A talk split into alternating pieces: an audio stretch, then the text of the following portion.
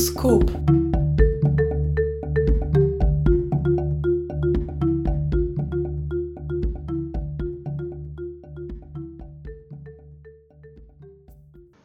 Hallo da draußen und herzlich willkommen. Schön, dass ihr wieder mal eingeschaltet habt zur neuen Ausgabe des Bioskops, dem Wissenschaftsmagazin der Austrian Biologist Association. Mein Name ist Gerhard Eigner, ich bin Biologe am Institut für Zoologie an der Universität Innsbruck und das Thema, um das es heute geht, ist ähm, Citizen Science. Und das Thema könnte für einige von euch da draußen interessant sein. Vielleicht hat ihr selber schon einmal Lust gehabt, in der Wissenschaft mitzumachen weil also streng übersetzt bedeutet Citizen Science nämlich Bürgerwissenschaft. Und es ist also eine Form der Wissenschaft, wo Bürgerinnen und Bürger in Forschungsprojekten mit eingegliedert werden, ohne dass die dabei eine wissenschaftliche Ausbildung benötigen. Und häufig betrifft diese Bürgerbeteiligung eben die Datenerhebung, wo man zum Beispiel Beobachtungen in der Natur oder ähnliches melden kann. Ja, der Begriff Citizen Science ist eigentlich recht ein neues Wort. Das gibt es so seit den 1990er Jahren. Aber tatsächlich war es früher eigentlich auch schon so, dass ähm, zum Beispiel Isaac Newton oder Charles Darwin eben mit Laien, unter Anführungszeichen bitte, ähm, ja zusammen ähm, wissenschaftliche Fragestellungen eben erörtert haben. Und wenn man das Ganze jetzt geschichtlich so in Österreich anschaut, ist es eben so, dass die ähm, Zentralanstalt für Meteorologie und Geodynamik ähm, mit Landwirtinnen und Landwirten schon seit die 1850er Jahre circa zusammenarbeitet, eben um phänologische Forschung zu betreiben. Also Phänologie, das ist eine Wissenschaft, die sich so mit den Jahreszeiten beschäftigt, aber es ist nicht unbedingt kalendarisch, sondern eher mit ähm, jährlich wiederkehrenden Wachstums- und Entwicklungsstadien diverser Pflanzen in der Natur. Und großflächig gesehen, jetzt auf ganz Österreich, variieren die Stadien zeitlich aber sehr stark. Und wenn man darüber nachdenkt, ist es eigentlich auch ganz klar, jetzt im Flachland zum Beispiel, da zieht der Frühling natürlich in der Natur schneller ein, als zum Beispiel in verschneiten, kalten Gebirgslagen. Und Landwirte haben damals also Bescheid gegeben, wann zum Beispiel die Apfelbäume in die Blüte gehen.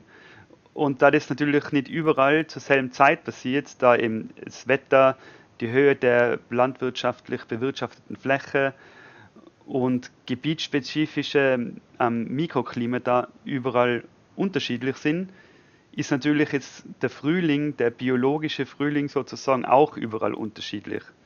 Und wenn man die Daten jetzt kombiniert mit zum Beispiel Wetteraufzeichnungen und ähnlichem, dann kann man Modelle berechnen, um Vorhersagen zu treffen, die für die Landwirtschaft natürlich von großer Bedeutung sind. Also wann sind zum Beispiel Aussaaten sinnvoll? Wie wahrscheinlich ist es in dem Gebiet, wo ich jetzt bin, dass zum Beispiel nochmal Spätfroste Fröste und dergleichen kommen? Seit langem ist Citizen Science aber auch äh, Tradition in der Ornithologie zum Beispiel, also der Vogelkunde, wo eben Meldungen gemacht wurden und also auch mit Fotos, in welchem Gebiet eben welche Vögel beobachtet wurden.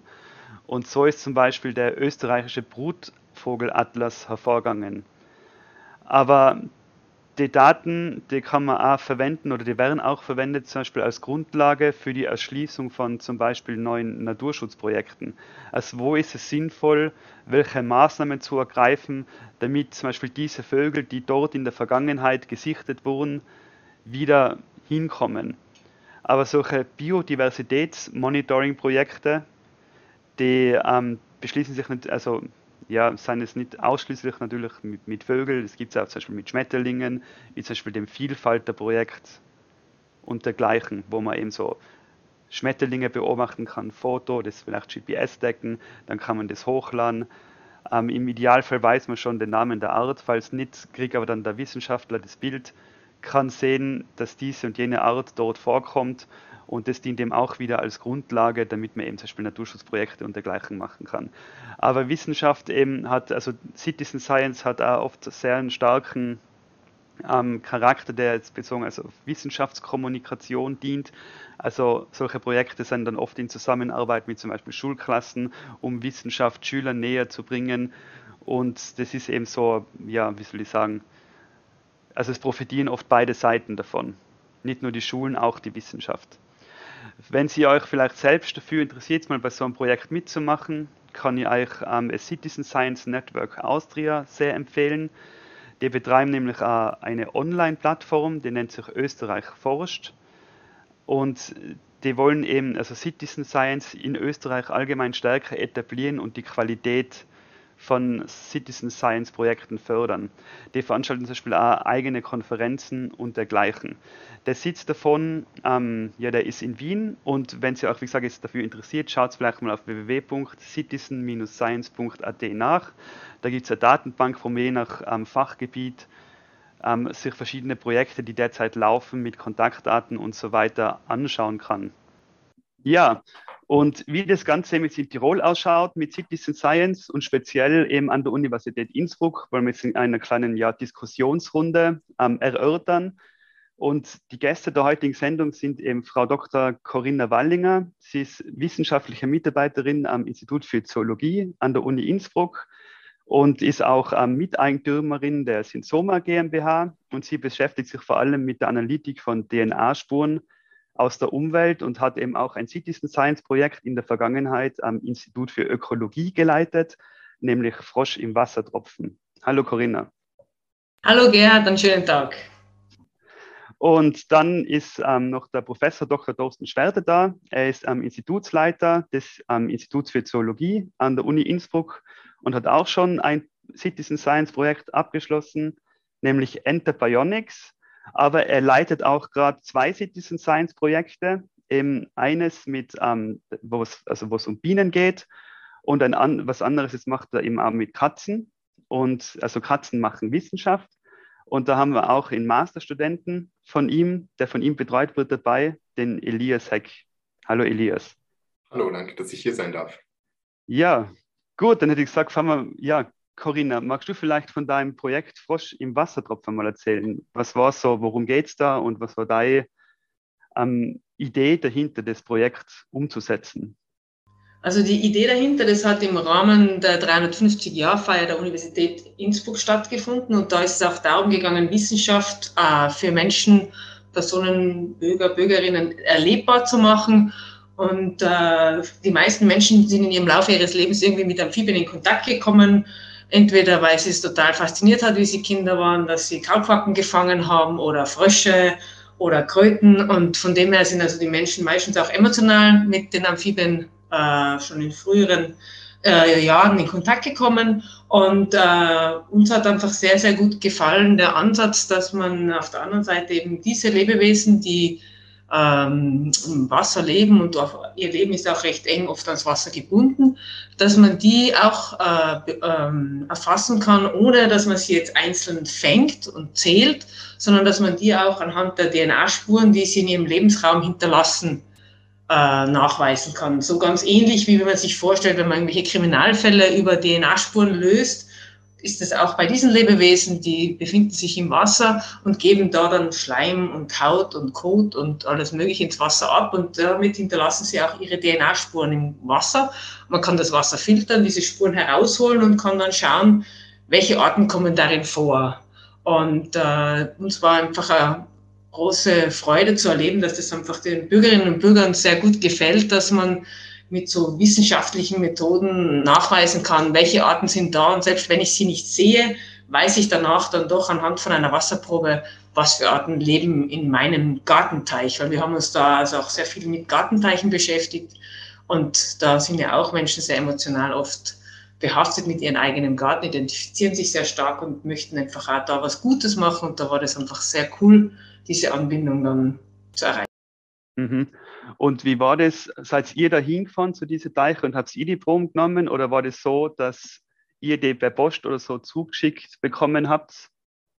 Also wir haben im Vorfeld sehr viel Werbung gemacht und wir haben auch mit sehr vielen NGOs zusammengearbeitet. Wir haben aber auch zum Beispiel also auch mit Gartenbauvereinen, wir haben mit dem Alpenverein, wir haben mit Natopia, mit äh, WWF, mit allen möglichen äh, Institutionen haben wir Kontakt aufgenommen, dass die ihre Mitglieder da verbreiten. Es gibt jetzt die Möglichkeit, die Chance, sich zu bewerben, dass man mit einem Gewässer seiner Wahl, das hat eben ein Gartenteich sein können, aber auch irgendein Gewässer in der Umgebung der Person, wo sie lebt, dass die sich bewerben können und da eine Untersuchung selber machen können. Also das war uns ganz wichtig, dass die Leute wirklich selber Hand anlegen können und die haben selber nach einer genauen Videoanleitung äh, eine Probe genommen, wenn sie ausgewählt worden sind. Also es haben sich viele beworben und 100 von diesen Bewerberinnen im Raum Tirol haben wir dann so ein Kit zugesandt.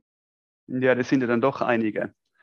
Und ähm, jemand, ich schätze mal, du, ihr werdet das jetzt nicht nur gemacht haben, um sozusagen anderen Leuten die, ähm, ja, die Tiere aus ihrem Teich zu, also zu sagen, was da drin vorkommt, sondern ihr habt es bestimmt irgendwie wissenschaftlich verwertet. Was war so für die der Erkenntnisgewinn als Wissenschaftlerin durch diese Teichproben?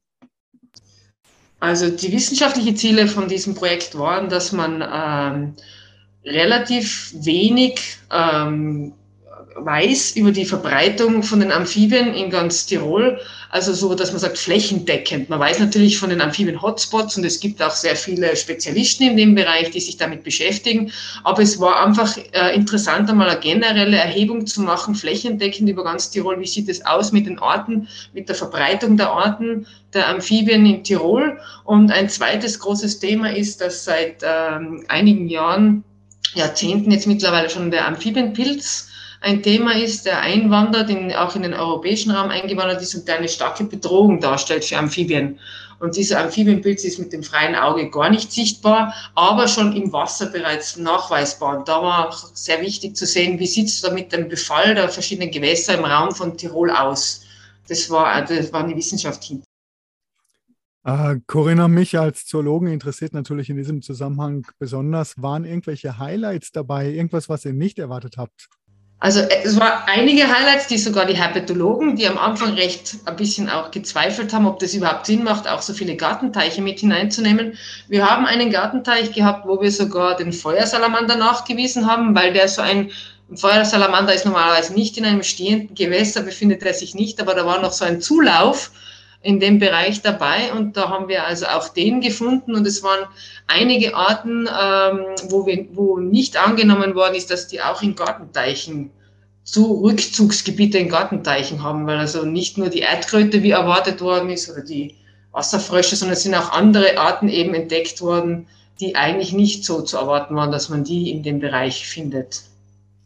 Ja, und wenn ihr einen Feuersalamander entdeckt habt, habt es gesehen, auch einen oder diejenigen, die die Probe genommen haben, oder war das für die auch eine totale Überraschung? Speziell der Feuersalamander war für alle Beteiligten eine Überraschung. Es ist dann später nochmal nachgeschaut worden, es waren tatsächlich welche da, aber eben, dass man das angenommen hat, dass da Feuersalamander sein würden, davon hat niemand was davor gewusst. Mhm. Was mich interessieren würde, man sagt ja oft, äh, dass Citizen Science hört sich so an, dass, dass es irgendwie billig ist, weil ja schließlich äh, quasi Laienwissenschaftler daran teilnehmen. Was kostet denn jetzt eigentlich so ein Projekt? Was hat euriges gekostet? Also unser Projekt war relativ niedrig angesetzt. Ich müsste jetzt aber lügen. Ich glaube, es waren 20.000 Euro. Also es war relativ ein kleiner Rahmen von dem Projekt. Es war auch nur ein kleines Projekt als Pilotstudie auch ein bisschen gedacht von unserer Seite her, weil wir das gerne im nächsten Jahr, wenn es alles hinhaut, für ganz Österreich ausrollen würden. Mhm, naja, 20.000 ist für die Wissenschaft vielleicht wenig, aber doch für den einen oder anderen Hörer sind 20.000 Euro doch erstaunlich viel Geld, denke ich einmal, für ein Citizen Science Projekt. Warum war das im Rahmen der 350-Jahr-Feier?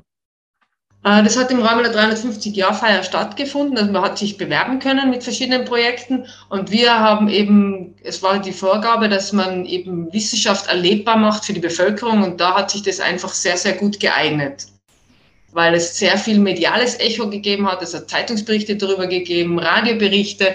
Wir haben eine irre Bilderflut bekommen von, von Material. Es haben sich auch äh, Lehrerinnen von Schulen mit Garten, also mit Schulteichen beworben. Kindergärten waren dabei involviert. Von dem her, es war also sehr viel an, an emotionaler Beteiligung und es waren einfach danach auch noch, wir haben noch Vorträge darüber gehalten und äh, es waren viele Nachfragen und viel Kontakt und das auch da auf der Homepage ist da ein recht erreger Austausch passiert. Mhm. Ist, ihr habt auch Bewerber ablehnen müssen. Das ist ja sicher sehr enttäuschend für die Bewerber. Wonach habt ihr denn ausgewählt? Ja, das war tatsächlich enttäuschend für die Bewerber. Wir haben nämlich nur eben nur 100 haben wir wirklich nehmen können. Und die Auswahl hat, also ist erfolgt. Einerseits die Personen haben eine Beschreibung ihres Gartenteichs oder des Gewässers, das sie untersuchen möchten, geliefert. Andererseits waren auch noch Fotodokumentationen von dem Gewässer und wir haben das dann gemeinsam mit den äh, Amphibien-Spezialisten ausgewählt, welche Teiche wir nehmen und welche wir nicht nehmen. Und ja, es sind leider konnten nicht alle zum Zug kommen. Was aber wirklich ganz besonders an diesem Citizen Science Projekt im europäischen Raum ist, dass wir auch alle, die sich beworben, also alle, die da teilgenommen haben, wir haben von allen die, die, die Filterkits, also diese gefilterte, das gefilterte Wasser zurückbekommen. Es war eine 100% Rücklaufquote. Man hat leider sehr oft bei Citizen Science Projekten am Anfang eine große Begeisterung und oft ist die Schwierigkeit dann diese Begeisterung, dass die anhält, während des Projekts, dass die alle bei der Stange zu halten. Und das hat da sehr, sehr gut funktioniert. Ja, also alles in allem ganz ein cooles Projekt. Also es ist ja wissenschaftskommunikativ scheinbar viel gelaufen, weil immer mit Schulen, Kindergärten etc. zusammen ähm, gearbeitet wurde. Und ja, wissenschaftliche Daten und Publikationen habt ihr, schätze ich, auch mal eine machen können draus, oder? Und ja, Dorschen, du hast ja auch äh, Enter ist auch ein Projekt, was mehr oder weniger abgeschlossen ist. Magst du was darüber erzählen? Ja, beim Enter Bionics war es so, das war auch eine Ausschreibung, die von der österreichischen Forschungsförderungsgesellschaft äh, ausgeschrieben wurde, dass man äh, Projekte, die einen Citizen Science Charakter haben, gefördert bekommt. Und nachdem ich in der Forschung mich mit Bionik befasse, war das irgendwo naheliegend, das zu machen. Und äh, wir haben uns entschieden, äh, Experimente zu machen, die die Schüler, weil ja Corona war im letzten Jahr, zu Hause machen können und haben Smartphone-gesteuerte äh, Bionik-Experimente entwickelt, die mit Haushaltsmitteln gemacht werden können. Und der Citizen Science-Gedanke daran war, dass Schüler, die ja sehr kreativ sind, äh, dann aufgerufen waren, sich selber Gedanken zu machen, einmal durch den eigenen Garten zu gehen oder durch den eigenen Haushalt, um dort nach äh, Bionik-Phänomenen zu suchen, die sie dann in einem einfach zu beschreibenden Experiment äh, selber designen können, damit sie in diese Smartphone-Applikation von uns eingearbeitet werden kann. Ja, das ist jetzt alles schon sehr detailliert. Jetzt vielleicht, das, ähm, vielleicht kurz, kannst du kurz sagen, was, was, ist, was ist Bionik so allgemein, dass ich da Zuhörer, der jetzt vielleicht nicht gerade Biologe ist, sich was darunter vorstellen kann? Ja, sehr gern. Also Bionik ist äh, ein Kunstwort aus Biologie und Technik im deutschsprachigen Raum. Und es geht im Wesentlichen darum, Phänomene aus der Biologie, äh, die ja aus Jahrmillionen Evolution äh, entstanden sind, äh, in die Technik zu übertragen. Typische Beispiele sind so hydrophobe Oberflächen, um etwas wasserdicht zu machen, zum Beispiel von Insekten und Schmetterlingen äh, oder Strukturfarben von blauen Schmetterlingen beispielsweise. Das sind so typische Beispiele. Der mhm. Lotus-Effekt wird auch immer wieder gerne genannt. Also kurz gesagt, wie man ein biologisches Phänomen technisch für uns Menschen zum Beispiel nutzbar machen kann. Mhm, genau, also uns die Superkräfte der Natur anzueignen. Ja, es klingt ziemlich abgespaced. Ähm, ja, und was hat sich da jetzt bei dem Projekt zum Beispiel ergeben? Also was war jetzt so der Erkenntnisgewinn? Also der, Erkennt als also der, der, der Erkenntnisgewinn äh, war mal auf jeden Fall der, dass es gar nicht so einfach ist, äh, Experimente, die sich mit Haushaltsmitteln leicht durchführen zu lassen, überhaupt zu finden. Äh, da musste die Frage gestellt werden, was ist in jedem Haushalt, was hat ein Schüler in jedem Haushalt? Und dann haben wir die Erkenntnis gehabt, dass äh, Schüler eigentlich am Smartphone tatsächlich lieber zuhorchen. Äh, quasi, äh, wir hatten einen Protagonisten, einen Professor, der Professor Dr. Dr. Max Unfall hieß der, der war auch sehr schön äh, comicartig gezeichnet und äh, der hat dann eine Geschichte erzählt, wo er die Hilfe des Schülers brauchte.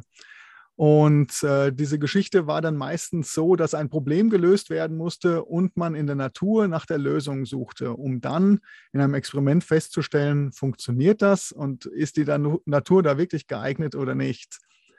Und äh, eine weitere Erkenntnis war, dass äh, wir hatten erwartet, dass die Schüler ja geradezu sprudeln müssten vor Ideen, was da alles eingereicht wird, aber unsere Vorgaben waren auch recht hart dass es sich in dieses äh, Smartphone-System einarbeiten lässt, haben wir quasi schon ein strukturiertes äh, Skript vorgegeben, das also wirklich sorgfältig ausgefüllt werden musste. Und von den circa 20 Einreichungen, die waren, haben wir einen ersten Platz und äh, drei weitere küren können sozusagen. Und die waren wirklich ausgezeichnet und hervorragend, aber es waren auch einige dabei, äh, wo es dann echt schwierig ist, daraus ein nachvollziehbares Experiment zu machen. Mhm. Also hat das Projekt auch einen sehr starken, eigentlich ja, wissenschaftskommunikativen, ähm, wie soll ich sagen, Hintergrund gehabt. Also dass man sozusagen Smartphones nutzen kann, jetzt in, im Schulunterricht mit einer biologischen oder bionischen Fragestellung. Kann man das so sagen? Ja, also das Ganze hatte eine fachdidaktische Fragestellung. Können wir einen Lehrer oder eine Lehrperson ersetzen äh, mit einem Smartphone-Tutor? Dafür, und das war auch Projektergebnis, ist eigens ein, ein Agent entwickelt worden, wo man quasi auf jede Frage, die sich so ein Schüler äh, ausdenken könnte, die er an das System stellt, wir auch eine, eine Antwort haben vorprogrammieren müssen. Also eine quasi künstliche Intelligenz. Ähm, das war mal das eine. Und natürlich war es Wissenschaftskommunikation. Es waren auch Experimente dabei, die nicht so populär sind wie der Lotus-Effekt beispielsweise. Und äh, da zeigt man natürlich äh, das Phänomen und dann wird eine Hypothese aufgestellt aus dieser Beobachtung, äh, die dann äh, experimentell hinterfragt wird. Und das heißt, der Schüler kann auf diese Art und Weise den gesamten Prozess des wissenschaftlichen Arbeitens nachvollziehen. Ja, coole Sache. Darf ich dich auch was fragen, Thorsten? Und zwar, du hast gesagt, ein Smartphone gesteuertes Experiment oder es waren Smartphone gesteuerte Experimente und gleichzeitig haben Schülerinnen und Schüler was einreichen können. Waren also, verstehe ich das richtig, waren diese Smartphone gesteuerten Experimente so wie eine, eine Anleitung dann zu, zu dem? Und ähm, oder wie muss man sich das vorstellen? Ich tue mir da ein bisschen schwer. Ja, dass das, das einfach eine App war, Entschuldigung, dass es einfach eine App war, wo man sieht, so und so soll das Experiment ausschauen oder such dieses und jenes Phänomen in der Natur. Kannst du da irgendwie vielleicht ein konkretes Beispiel nennen? Äh, ja, das kann ich gerne machen. Also wir hatten äh, acht Experimente vorgegeben. Und das begann immer mit dem, äh, dass der Schüler also eine, eine Comicbuchseite äh, mit dem Professor gesehen hat. Und auf dieser Comicbuchseite hat er quasi erklärt, äh, welches Problem er gerade im Labor hat, ob das jetzt im Auftrag für jemand anderen war oder ob ihm die Idee selber gekommen ist. Und dass er da gerne den Schüler befragen würde. Und dann hat der Schüler den QR-Code eingescannt von dieser Comic-Seite und äh, dann ist gleich wieder der Professor aufgetaucht und hat ihm erzählt, worum es geht und wo er denn die, die Hilfe braucht für den Schüler. Und das heißt, er hat ihn zunächst einmal mit äh, Wissen vorbereitet auf die Durchführung des Experiments und ihn neugierig gemacht. Und der Schüler hat Fragen beantworten müssen. Und äh, wenn er quasi ähm, der, der Tutor den Eindruck hat, ja, jetzt ist er bereit fürs Experiment, dann ist im Prinzip äh, die experimentelle Anleitung gekommen, was er sich zusammensuchen muss, um das Experiment durchzuführen. Und äh, seine Beobachtungen und Ergebnisse wurden dann auch wieder ins Smartphone eingegeben. Äh, und wenn Schüler dann diese ganzen Experimente ausprobiert haben, dann haben sie ja mal gesehen, äh, wie quasi eine solche Station, ein solches Experiment aufgebaut ist. Und dann sollten sie einmal selber in die Rolle eines äh, Experimentautors schlüpfen und selber nach geeigneten Dingen suchen, wie sie ein, für andere Schüler eine, ein solches Experiment designen können. Wie lange hat denn in etwa so diese Einführungsphase gedauert? Weil man sagt ja gerade bei Jugendlichen ist ja die Konzentrationsphase auf irgend sowas nicht so lange. Wie lange war denn das, wenn man sich vorstellt, von dem Beginn, wo dieser Tutor sich vorstellt oder das Experiment vorstellt, bis dahin, wo dann der Schüler oder die Schülerin aktiv werden hat können? Also das gesamte Experiment war so ausgelegt, dass man in einer Schulstunde ungefähr zwei Experimente machen konnte von diesen acht.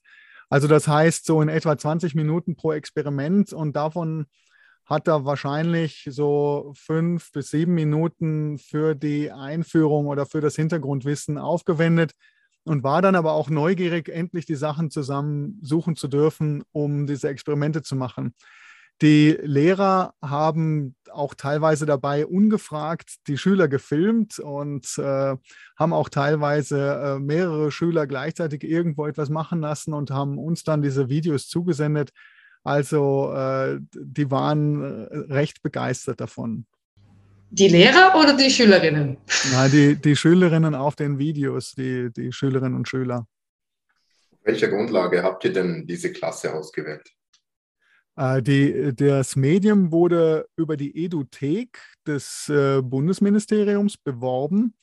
Äh, dann hat es auch Folder gegeben, die an alle Schulen ausgesendet wurden und es hat jeder teilnehmen können. Und das ist ja auch gerade recht gekommen in der Zeit, als die Schüler Fernunterricht hatten, dass dann Experimente zu Hause gemacht werden konnten. Und äh, äh, im Prinzip war, ist das System nicht begrenzt, wer da alles darauf zugreift. Ne? Die Mittel dafür sollten ja im Haushalt gewesen sein. Wir haben auch andere solche Experimente entwickelt, äh, wo man das Material mit dazu quasi sich ausleiht in, anhand von einer Box. Aber Teilnehmerzahlen hatten wir in etwa 700 äh, Schülerinnen und Schüler, die teilgenommen haben in der Zeit äh, das auszuprobieren und ungefähr 20 Einreichungen, die sich dann getraut haben, da selber etwas zu designen. Gut, dann ähm, du hast ja auch gesagt, also du hast ja vor kurzem einen Preis gewonnen mit einem anderen aktuell laufenden Projekt von dir, nämlich Katzen machen Wissenschaft. Ähm, ja, ähm, Elias, magst du vielleicht kurz zu dem Projekt sagen, worum geht es da? Was muss der Bürger sozusagen oder die Bürgerin machen, um daran teilzunehmen? Und worum geht es da eigentlich? Die Teilnahmebedingungen sind recht einfach. Eine Katze sollte man zu Hause haben und äh, man muss einfach den, Bewerbungs, äh, die Bewerbung, das, den Bewerbungsprozess durchlaufen, indem man sich registriert. Dazu brauchen wir ein paar Daten, denn wir schicken den Bewerbern das Testkit, das sie dann für das Experiment brauchen, nach Hause. Die Daten werden sonst für nichts verwendet. Wir mussten den, den Leuten nur das Testkit zuschicken.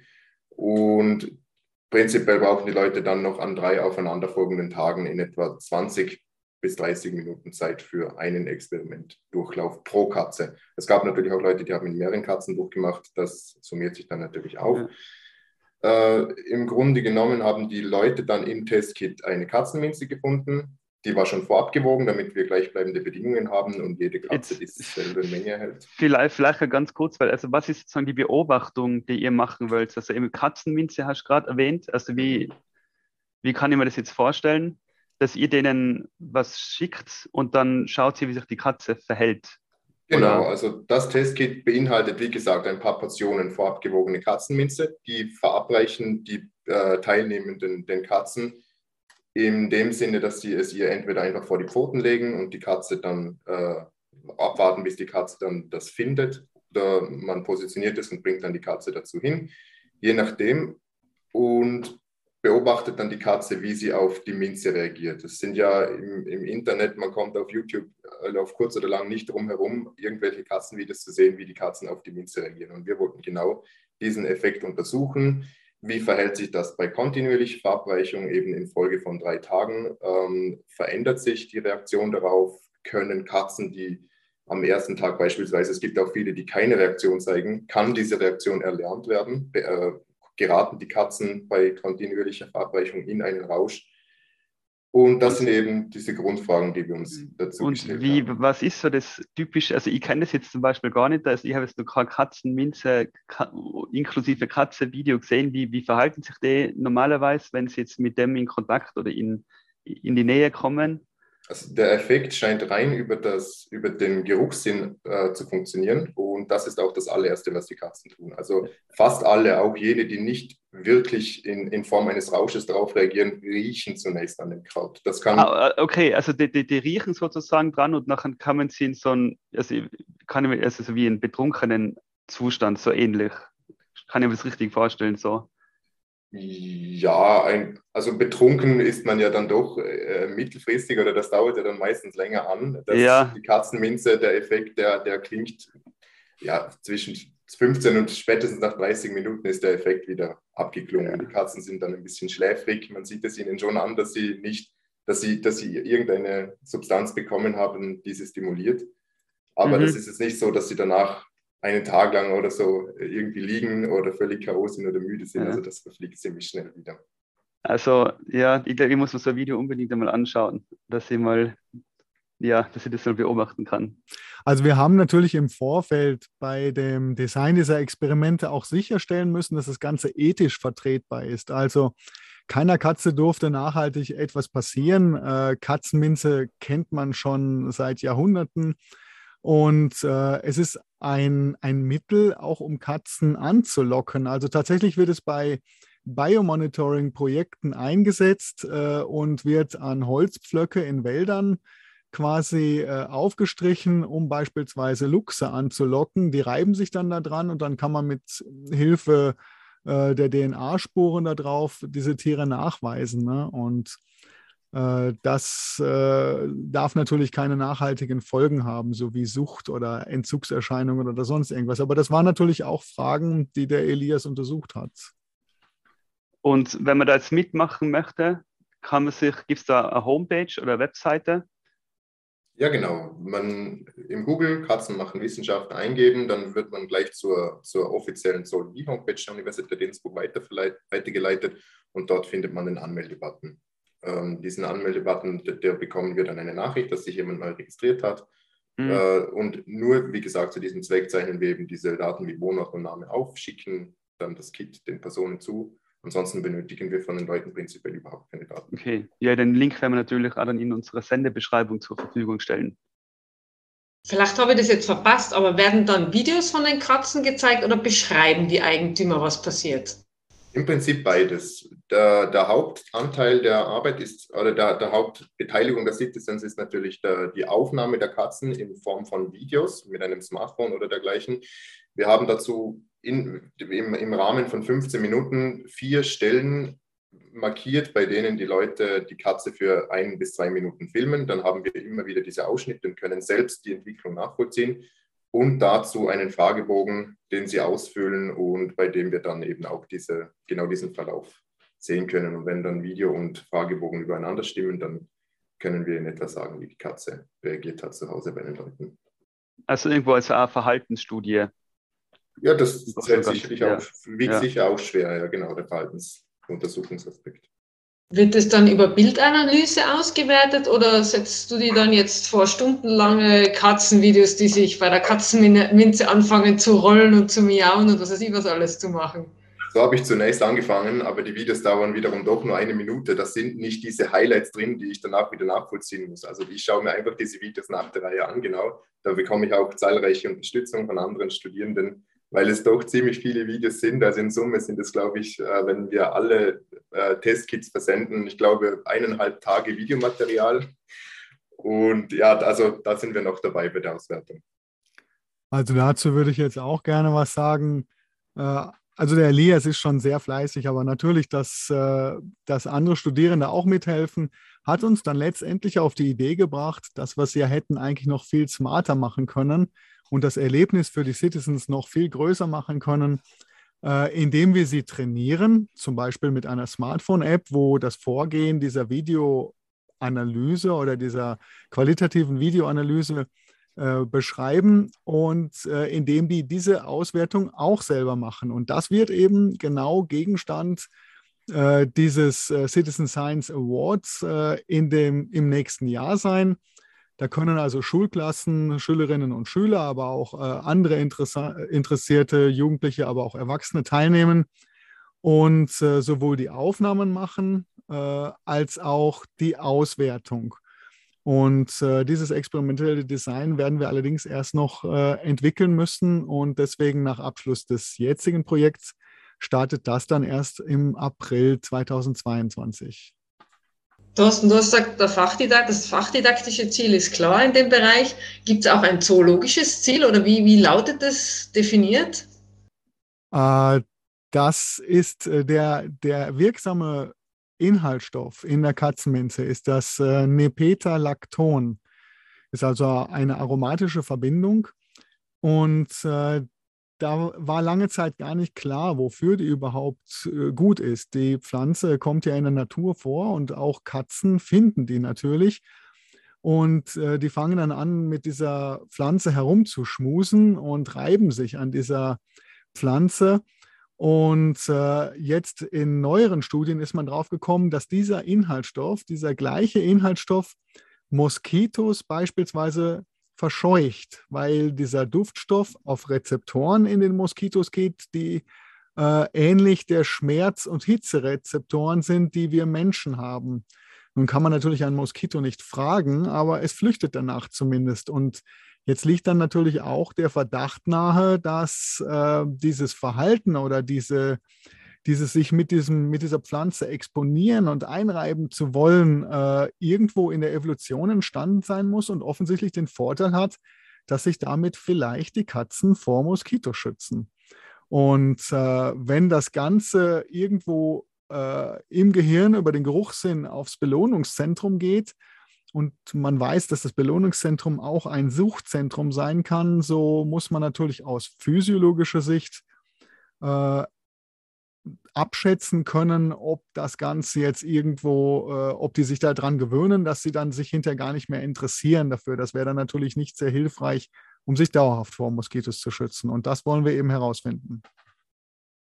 Danke. Jetzt hätte ich noch eine Frage. Und zwar kennt man einen ähnlichen Effekt mit Baldrian. Da reagieren Katzen ja auch ganz verrückt drauf. ist das irgendwie ähnliche chemische Verbindungen da drinnen? Weil das ist ja ganz, ganz eine andere Pflanzengattung und eine ganz andere Art. Ist das da ähnlich oder weißt du da nicht mehr drüber? Also meines Wissens ist es dabei, äh, sind es auch aromatische Verbindungen, aber nicht Nepetalacton. Äh, Elias, äh, weißt du irgendwas, ob die auch Nepetalacton enthalten?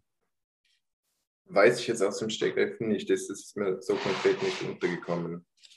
Ja, na, ob die bloß denselben Rezeptor besetzen oder ob das wirklich dasselbe Molekül ist. Ja, na, Pflanzen äh, sind ja eben in der Lage, im, im Sekundärstoffwechsel äh, aromatische Verbindungen herzustellen und die schauen alle relativ ähnlich aus. Also beispielsweise Menthol, äh, Menthon, äh, Geraniol und so weiter. Das sind, äh, die schauen alle ähnlich aus, weil sie aus einem Baukastensystem, aus einem Baukastenmolekülsystem zusammengebaut werden.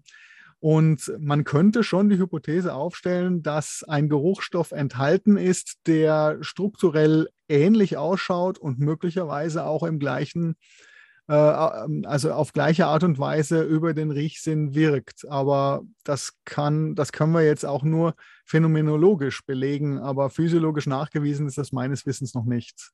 Ich hätte das hier jetzt gerade offen. Also die, die Verbindungen sehen praktisch gleich aus, nur ist das Nepetalacton oder hat das Nepetalacton eine Sauerstoffbindung mehr. Also rein vom Grundgerüst genau gleich, den gleichen Seitengruppen. Und das andere wird halt irgendwie Valerianum oder so irgendwie heißen, nehme ich mal an, weil Nepeta ist ja die Katzenminze, oder? Auf Latein. Abstinidin. Ah, okay. Danke. Und ähm, es gibt ja nur das weitere Projekt mit Bienen, wie, de, wie wir die eventuell besser überwintern, wie die besser überwintern können, was du machst. Ja, genau. Das ist unser Projekt äh, Apis Hold. Also Apis ist äh, der Gattungsname für die äh, Honigbiene. Und äh, die Bienen hier in unseren Breiten, also im alpinen Raum, haben ein großes Problem. Die Winter sind teilweise sehr kalt und die müssen den ganzen Winter über quasi die äh, eingelagerten Kohlehydrate oder die Energie, die sie eingelagert haben, dazu verwenden, äh, Wärme zu erzeugen, sind also ihre eigene Heizung. Die legen sich dann zu so einer Wintertraube zusammen, äh, in diesem Bienenstock äh, und kuscheln sich so aneinander. Jeder darf mal innen sein. Und äh, wir haben uns jetzt gedacht, wenn wir diese äh, Bienenstöcke oder auch Bienenbeuten genannt äh, besser isolieren oder sogar noch mit Photovoltaik, also Solarzellen, mit einer Heizung Wärme einbringen, dass die dann stärker in den nächsten Frühling starten müssten, weil sie dann ja weniger Heizkosten aufwenden müssen. Und äh, wir haben damit in diesem Jahr begonnen. Das heißt, ich kann an dieser Stelle noch gar nicht sagen, ob sie wirklich besser über den Winter kommen, aber äh, nachdem ich ja Physiologe bin, kann ich eigentlich schon vorhersagen, sie werden definitiv Energie sparen. Ob sie dann auch stärker sind, werden wir im nächsten Jahr sehen. Mhm. Und ja, wie, wie es mit den Wildbienen ist, die jetzt ja nicht in so einem, also mit solitäre oder einzeln lebenden Wildbienenarten, wie die über den Winter kommen, das kann ich leider nicht sagen. Also mit Wildbienen, äh, die, wenn die wirklich alleine sind, äh, dann werden die nicht viel Wärme produzieren können. Aber äh, ich kann da einen sogenannten Educated Guess abgeben. Äh, die Tiere sind, äh, verstecken sich dann meistens äh, im Boden und im Boden herrschen dann in der Regel nicht so harsche Temperaturen wie es jetzt außerhalb ist. Das heißt also, der, der, die Bodentemperatur ist da viel näher bei der Jahresmitteltemperatur und äh, die Tiere sind dann halt sehr inaktiv und vermutlich werden aber auch im Vergleich zu den sozialen Insekten ähm, vermutlich weniger von denen überleben. Das ist ja mit ein Vorteil der sozialen Insekten, dass sie Synergien zeigen und voneinander profitieren. Ich habe jetzt schnell nachgeschaut. Wildbienen sterben meistens vor dem Winter und überwintern dann als Larve, Puppe oder Ei. Ah, okay. Es gibt nur ganz einige Arten, die dann in Totholzbäumen oder sowas sich dann nicht mehr sehr solitär, sondern eher solidarisch verhalten. Es gibt einzelne Arten, die sich dann zusammentun und dann im, über den Winter in so Totholzbereich überwintern, aber die meisten sterben als adulte Erwachsene noch im Herbst dann ab. Ja, bei den Honigbienen sterben tatsächlich auch einige, ähm, aber das, das kommt immer wieder mal vor. Äh, die müssen ja auch, auch im, über das Jahr betrachtet, sterben sehr viele Honigbienen. Äh, die müssen ja auch Hochleistungen erbringen sozusagen. Äh, aber aus der Entwicklungsbiologie wissen wir, dass sich larvale Stadien auch leichter mit Temperaturabsenkung quasi überdauern lassen im Vergleich zu den Adulti. Also das klingt für mich alles sehr schlüssig. Und kann man da jetzt auch so, muss man da Imker sein, um da mitzumachen? Oder könnt ihr jetzt auch, wenn ihr einen Garten habt, mir so einen Bienenstock, so einen Bienenstock in meinen Garten stellen zum Beispiel? Äh, nein, man muss tatsächlich Imker sein. Äh, man darf sich nicht einfach so ein Bienenvolk in den Garten stellen, weil es sind da einige rechtliche Auflagen zu erfüllen. Also es gibt auch tatsächlich eine eigene Gesetzgebung denn letztlich handelt es sich ja auch um Tiere, von denen eine, zumindest eine gewisse Gefahr ausgehen kann.